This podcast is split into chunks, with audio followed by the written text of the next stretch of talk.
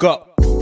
What's going on, guys? It's Fernandez. Welcome back to the Whytbelt Podcast, where every episode is all about movement and mindsets. And today, guys, if you've ever worried about trying to make your training as optimal as possible, trying to optimize everything, or even started to get confused about all the different conflicting advice on the internet around how many sets and reps you should be doing, how many times you should be training per week, how what kind of split you should be running, They've been really confused that all these experts seem to have really different opinions on all this stuff, then this is gonna be a really helpful episode for you. I'm gonna start to talk about what optimal training really is and kind of the harsh truth about optimal training. And to be honest, I'm making this episode because I spent a lot of time obsessing over trying to be optimal in my training with everything from the actual exercise stuff to even my nutrition and my macros and calories, even my micronutrients down to my different sleep phases and trying to get all of those dialed in as optimal as possible. And I definitely learned a lot doing that, but I also made a lot of mistakes and it also held me back in a lot of different ways. I want to share a couple of stories with you guys and a couple of different mindset shifts that you can make in your own training to help you not only kind of become more optimal, but also to really, really hone in on what's important and make sure that you keep getting the results that you want to see with your body, both in terms of the strength and the skill development that you're looking to make in your movement practice. Cool. So growing up, I watched a lot of fitness YouTube. Like I started training when I was 15. I was super, super skinny, and I was convinced that I had to put on as much muscle as fast as humanly possible, or people wouldn't like me or wouldn't take me seriously. And so I spent literally, I think, over a thousand hours down different YouTube rabbit holes and internet bodybuilding fitness forums and I was trying to find out what exercises I should be doing, how to set up my training so that I could get the results that I thought that I wanted back then. And the most immediate thing I found was that there was so many people that seemed to be in, in amazing shape and had all these different accolades and had all these different degrees and had spoken at all these workshops and they were real authority figures, but they all seemed to disagree on well, they all couldn't seem to agree on basically what I think should have been the most fundamental stuff about how many sets and reps should I be doing if I want to build muscle, or how many times a week should I be training if I want to get stronger, and what kinds of exercises should I be doing for my body. And there was all this different conflicting advice, and all of the kind of thumbnails and the titles, they were all set up to be like this one exercise that you have to be doing, or the best training split, what is it? And all these were clickbaity titles, and you know, I part of me knew that they were clickbait at the time, but what it resulted in was me kind of developing this really warped picture that was seen through the lens of all of this online fitness content, and it led to me developing heaps of fear around getting it wrong. I was all I didn't want to be a sucker. I didn't want to be an idiot that was going to click on that thumbnail and be like, "Oh my god, I've actually been doing this exercise wrong all along." Right? Why haven't I been doing this one key exercise that holds the keys to all of my gains? Because I was so emotionally invested in this, it genuinely created a lot of fear and a lot of, yeah, just angst and unnecessary suffering and frustration around what should have ultimately been an enjoyable physical endeavor. And not only that, it didn't actually translate to me getting any results either. The more I spent, the more time I spent down this rabbit hole of trying to optimize everything about my training. Man, I learned a lot of theory, and that was great, and that served me really, really well later on when I wanted to go and become a coach. But in the trenches at the time, it kind of led to me picking up and starting to do a bunch of different exercises, and then realizing that I was missing some other exercise for my lateral delt, the upper portion, and so I had to add in this extra isolation exercise. And then I found out I was an idiot for not adding in another different exercise or another training split. So I was constantly put, put, picking up and putting down these approaches and kind of going in circles. And if you know anything about training, then you'd probably know that I wasn't getting very good results then.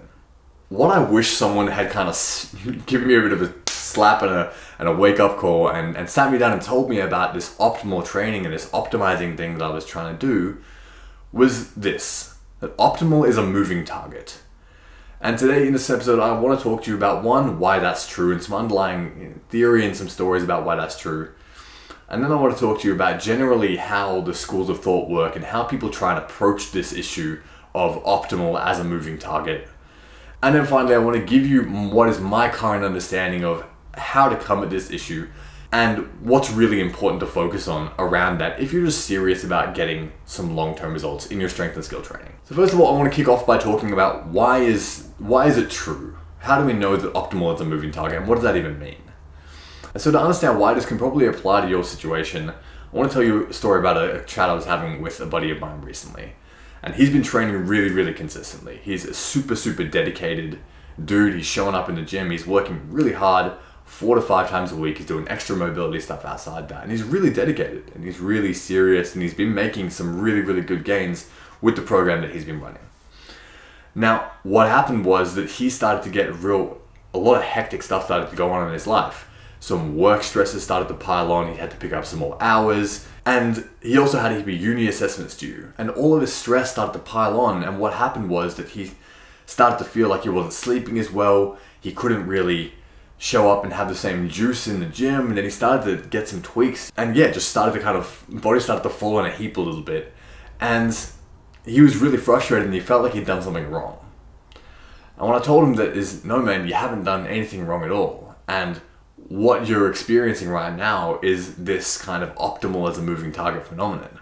What you were doing up until this point was really good for you and it was basically you're making progress you're golden there's only so far fast extra you're going to make progress. You can definitely make progress more slowly, but if you're making significant progress, you're fucking good. I talked about this in my recent podcast with Brendan Vizarolo as well. He, talk, he calls it the golden rule of progress. And so anyway, so my mate was making really good progress, but then what happened is all of these different lifestyle factors change, and that changed the, the landscape, that changed the setting of his body that was responding to the training and that's why he stopped. That's why he fell off and stopped getting those results. So to understand why this is happening, we've got to look at what exercise is, and exercise is just stress.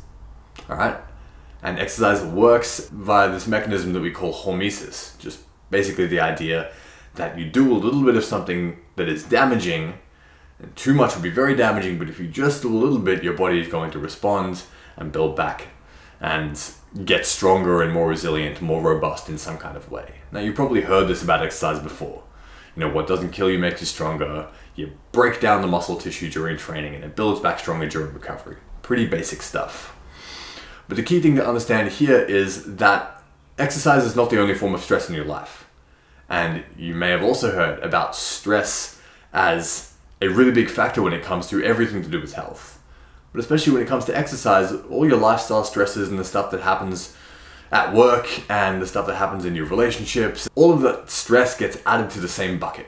It's just the same body, and your body doesn't, obviously, it's different systems and specific stresses, but there's a certain amount of what's called systemic fatigue or just kind of overall stress that gets accumulated over time.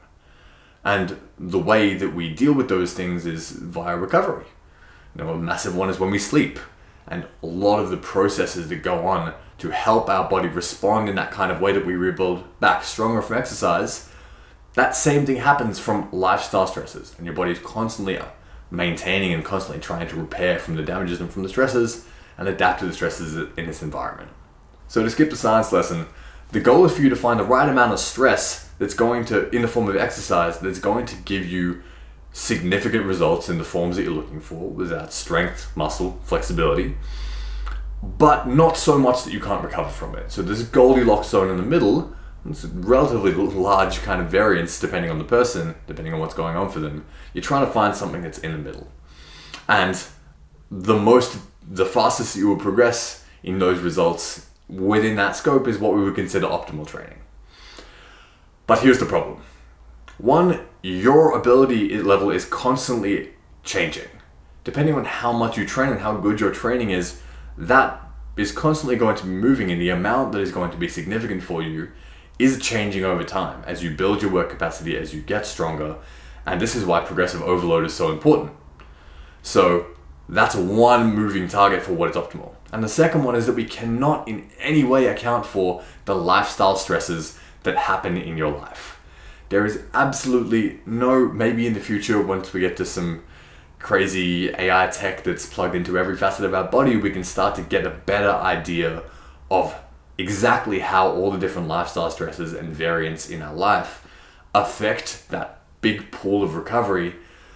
But to think that we can get really mathematically accurate with how much we should kind of adjust our training according to how those lifestyle stresses change, it's just a complete myth. Optimal is a moving target, like we said. And so, because of that, there is no right amount of sets and reps. There is no right amount of days per week. Because what that Goldilocks zone is for a particular individual is going to vary so much depending on their current level of conditioning and their training history, how old they are, factors even like their gender, as well as not even to mention all of the different lifestyle factors that happen to be happening to them at that given time. So you can see that there's really just a lot of clickbait and marketing when it comes down to people thinking that they can tell you off the bat what the right amount of sets and reps is. And when you do start to get down to the scientific backing of what that amount of sets and, sets and reps is, it's really it's a massive massive spectrum. You know you're talking like 5 to 30 sets a week for a particular body part depending on the size of the body part. You know there's just so many different factors. And so what can you do about this? You know this is not meant to shock you or to scare you or to think that you can never get it right we just want to start to understand the actual lay of the land and get some quality data on what what we actually do understand and what we actually do have control over and not end up making some sloppy decision making based off some kind of pipe dream stuff that we think that we're always, you know, if we just find the perfect number of sets and reps, that we're just going to get the results that we want. Because that doesn't really exist. Right, so all that you really can do is try and deal with this reality in some kind of way. And there are three general schools of thought when it comes to dealing with this reality of optimal as a moving target, and I'm going to break each one of them down for you, give you the pros and cons real quick, so you can start to put together a picture in your mind of yeah, what the benefits are. I can start to understand the benefits of them while also understanding the limitations. And the first, yeah, general school of thought is what I like to call the Goggins approach. And this is named after David Goggins. He's a very famous dude. You might have seen him, heard of him, read his book.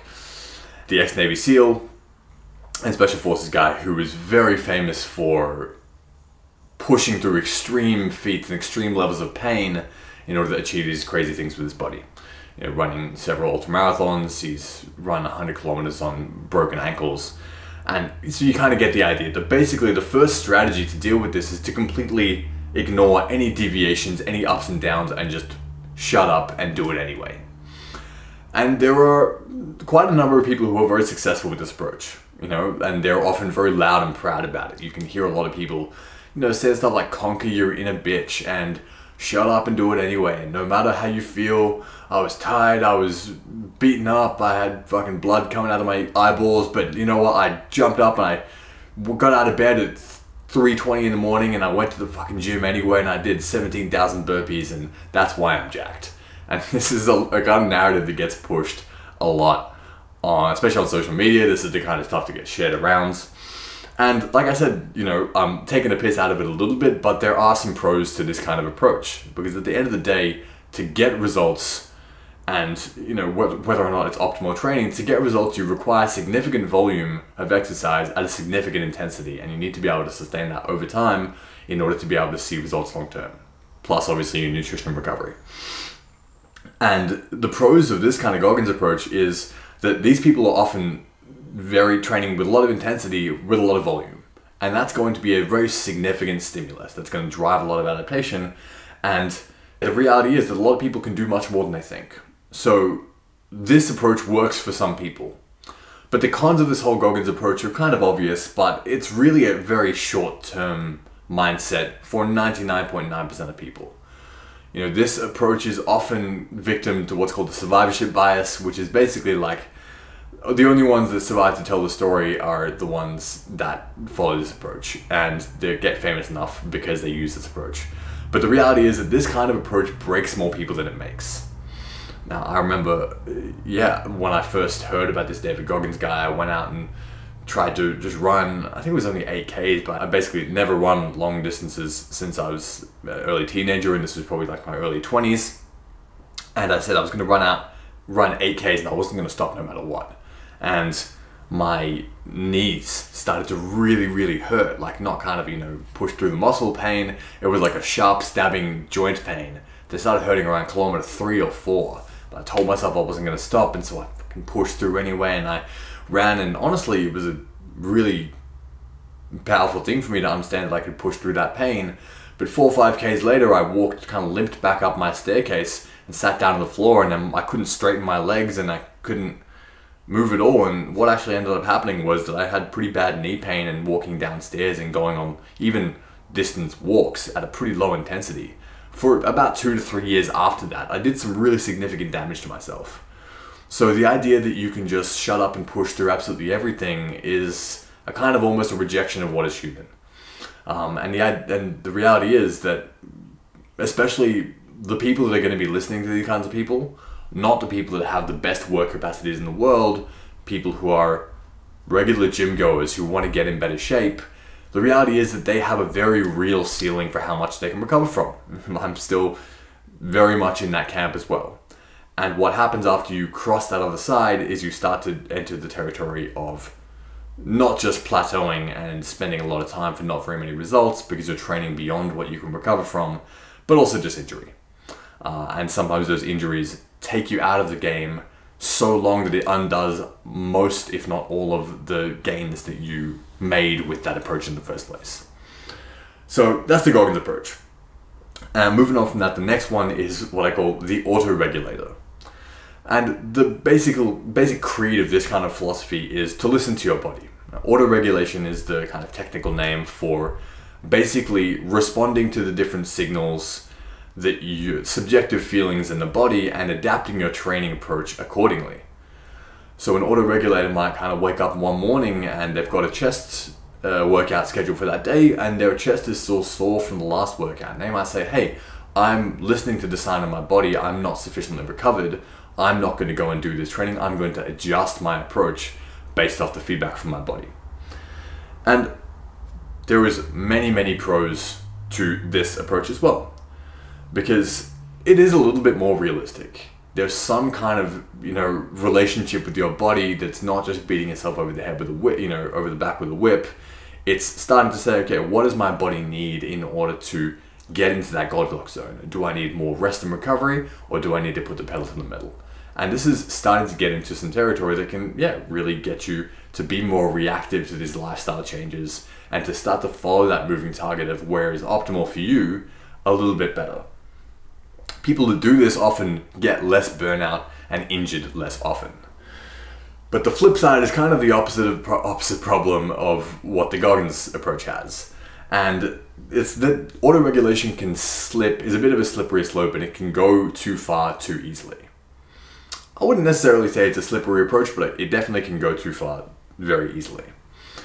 Because often the signals that we're getting from our body, it takes some skill to interpret those. And honestly, often the, seal, the signals that our body is sending to us can't be taken at face value. This actually happened to me this morning. I went to get up, my alarm went off this morning, and I went to get up and get out of bed to go to the gym, and I had an upper body session scheduled, and my body was really sore. And I was lying in bed. I was like, oh shit, I think I'm not ready. And I just got out of bed and I was like, let me just go take a shower and just kind of go to the gym and I'll just see how I feel when I get there. I don't have to smash myself. And by the time I warmed up, I was feeling great and I actually had a great session. So it's very easy to start to overreact to the signals in your body and overcompensate. And this often ends up in people doing less volume than they need to, training less often, and becoming even a little bit neurotic about how they should try and go back and forward and listen to the signals and maybe I should, you know, stopping shy at the first sign of any kind of discomforts. And that's going to go too far the other way into not enough significant stimulus for you to actually find the kind of adaptation that you want. And I've also had plenty of experience doing this as well, um, especially in my really heavy kind of optimizing kind of days. I really, really went too far with the kind of auto regulation approach. So there's pros and cons there as well. And the final one I want to talk about is what I call the biohacker. And the biohacker uses measurement tools and processes to kind of get data on where they're at. That might be via tracking their fitness in a spreadsheet. They're tracking their workout in a spreadsheet. That might be through wearable tech, whether that's one of those chests or uh, you know, Apple watches that track their heart rate variability, their heart rate, and gives them spits out a readiness score. Might be macro tracking and, nutri- and nutrient nutri- nutrient nutrition tracking. We got there eventually. Any kinds of things that you're using some kind of external tool or prop to measure some kind of internal process in the body. so that you can better react and adjust your training to try and get better results. And now there are again clear pros with this one as well because data gives you the ability to make informed decisions based on more than just your feelings. Like we said, the feelings can't always be trusted and taken at face value. So especially when you start to get into the, you know, especially some of the newer tech that focuses more on looking at heart rate variability trends and trying to establish, well, how ready is your body to take on stress based on your heart rate variability, which there's good data to suggest that drastic changes or at least significant changes in your average heart rate variability or significant fluctuations between different heart rate variability scores. So let's say at you know 113 milliseconds one day and then 110 the next day and then 112 the next day and then you know don't take those numbers as as, uh, as gospel.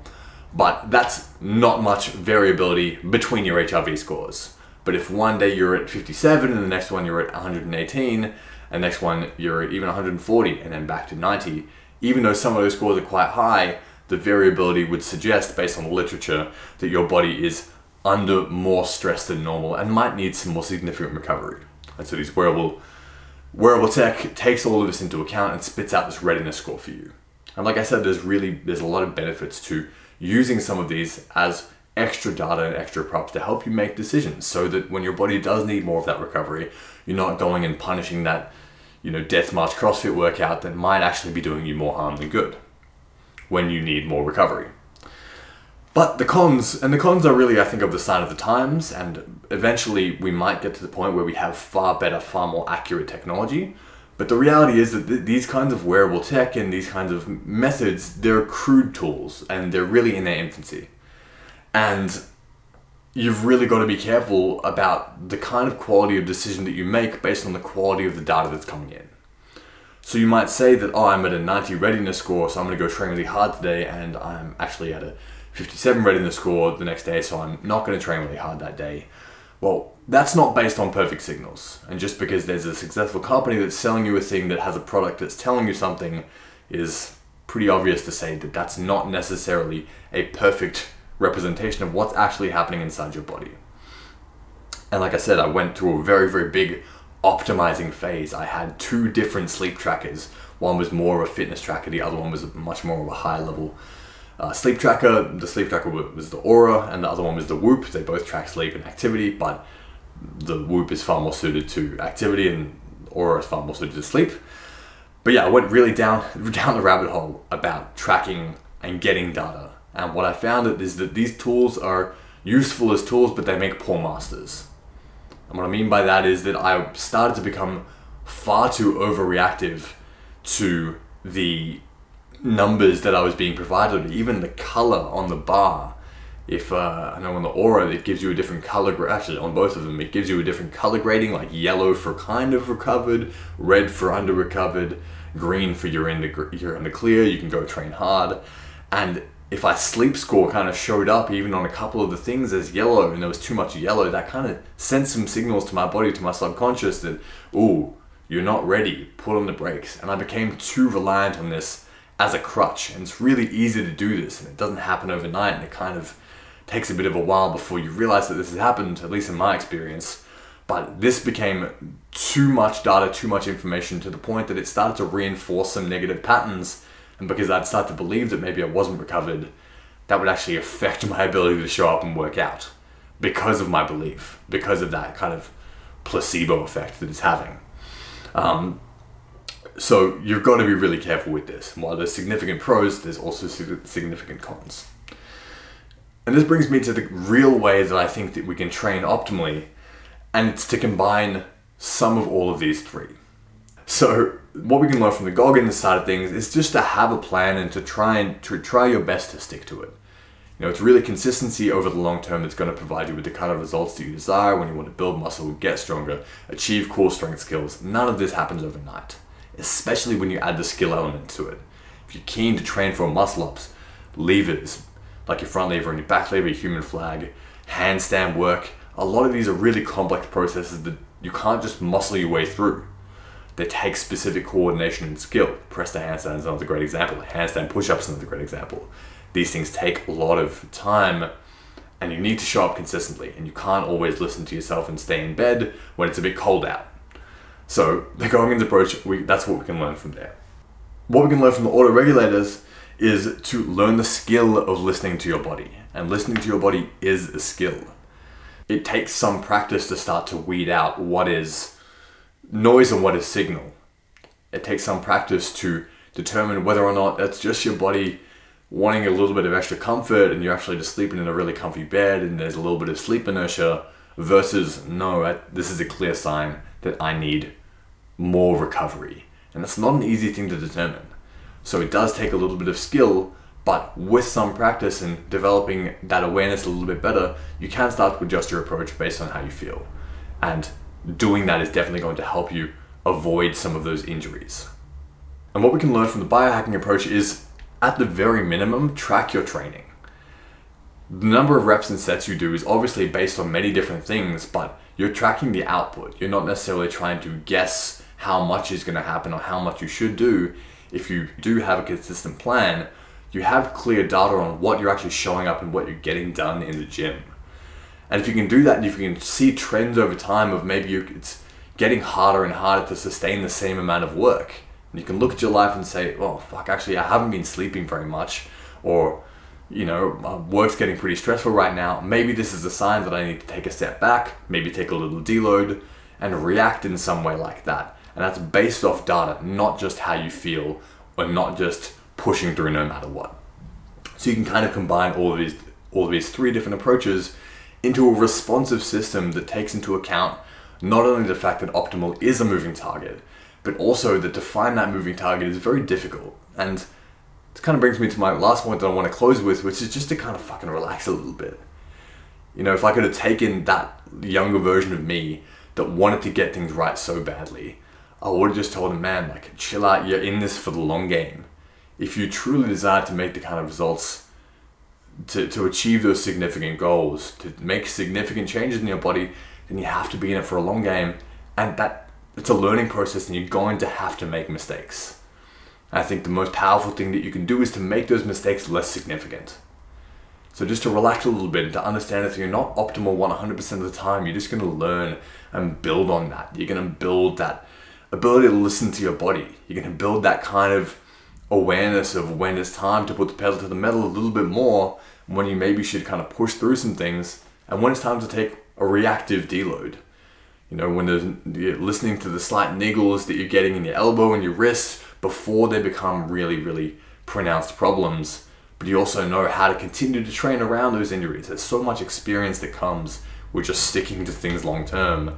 And the really, really harsh truth about that optimal training is that it's so hard to dial in, it's so hard to arrive at what is truly optimal that you're far better off just focusing on your inputs taking a little bit of time to track some data, track your progress, and follow a program, react to how your body is feeling on the day, and at least take on that data, but just to stick to your approach anyway and not to worry too much about being super, super optimal at all times. It's generally the way I see it being discussed most of the time in the internet kind of forum space is far too bogged down in minute details that don't actually move the needle very much on how your body responds to training when compared to am I showing up consistently? Am I doing significant training volume? Am I training hard enough to produce a signal that my body needs to adapt in this specific way? Am I just focusing on trying to get good sleep and trying to put good quality whole foods in my body, eat adequate protein? It really does come back to these basics, and as soon as you get lost in that rabbit hole of what is optimal, you can really distract yourself from just having a far easier time focusing on the big rocks, getting and getting even more progress as a result of not getting caught up in things that don't matter nearly as much. So guys, I hope that you've enjoyed this episode and I hope you've got something out of it and I hope that you know you might have seen yourself in one of those three camps and I really hope that you can take this information away and just upskill yourself a little bit more make some adjustments to how you approach this, but also allow you give yourself permission to make mistakes and really stick at it for the long haul. And if you've got questions, guys, you can always hit me up on Instagram at Fernandez underscore whytbelt. That's W H Y T B E L T. You can check me out at whytbelt.com. and there are plenty more podcasts, both solo and interviews with some of the best coaches and minds in movement and mindsets from around the world coming up in the coming weeks. So stay tuned for that. I hope you enjoyed the episode and much love. Go.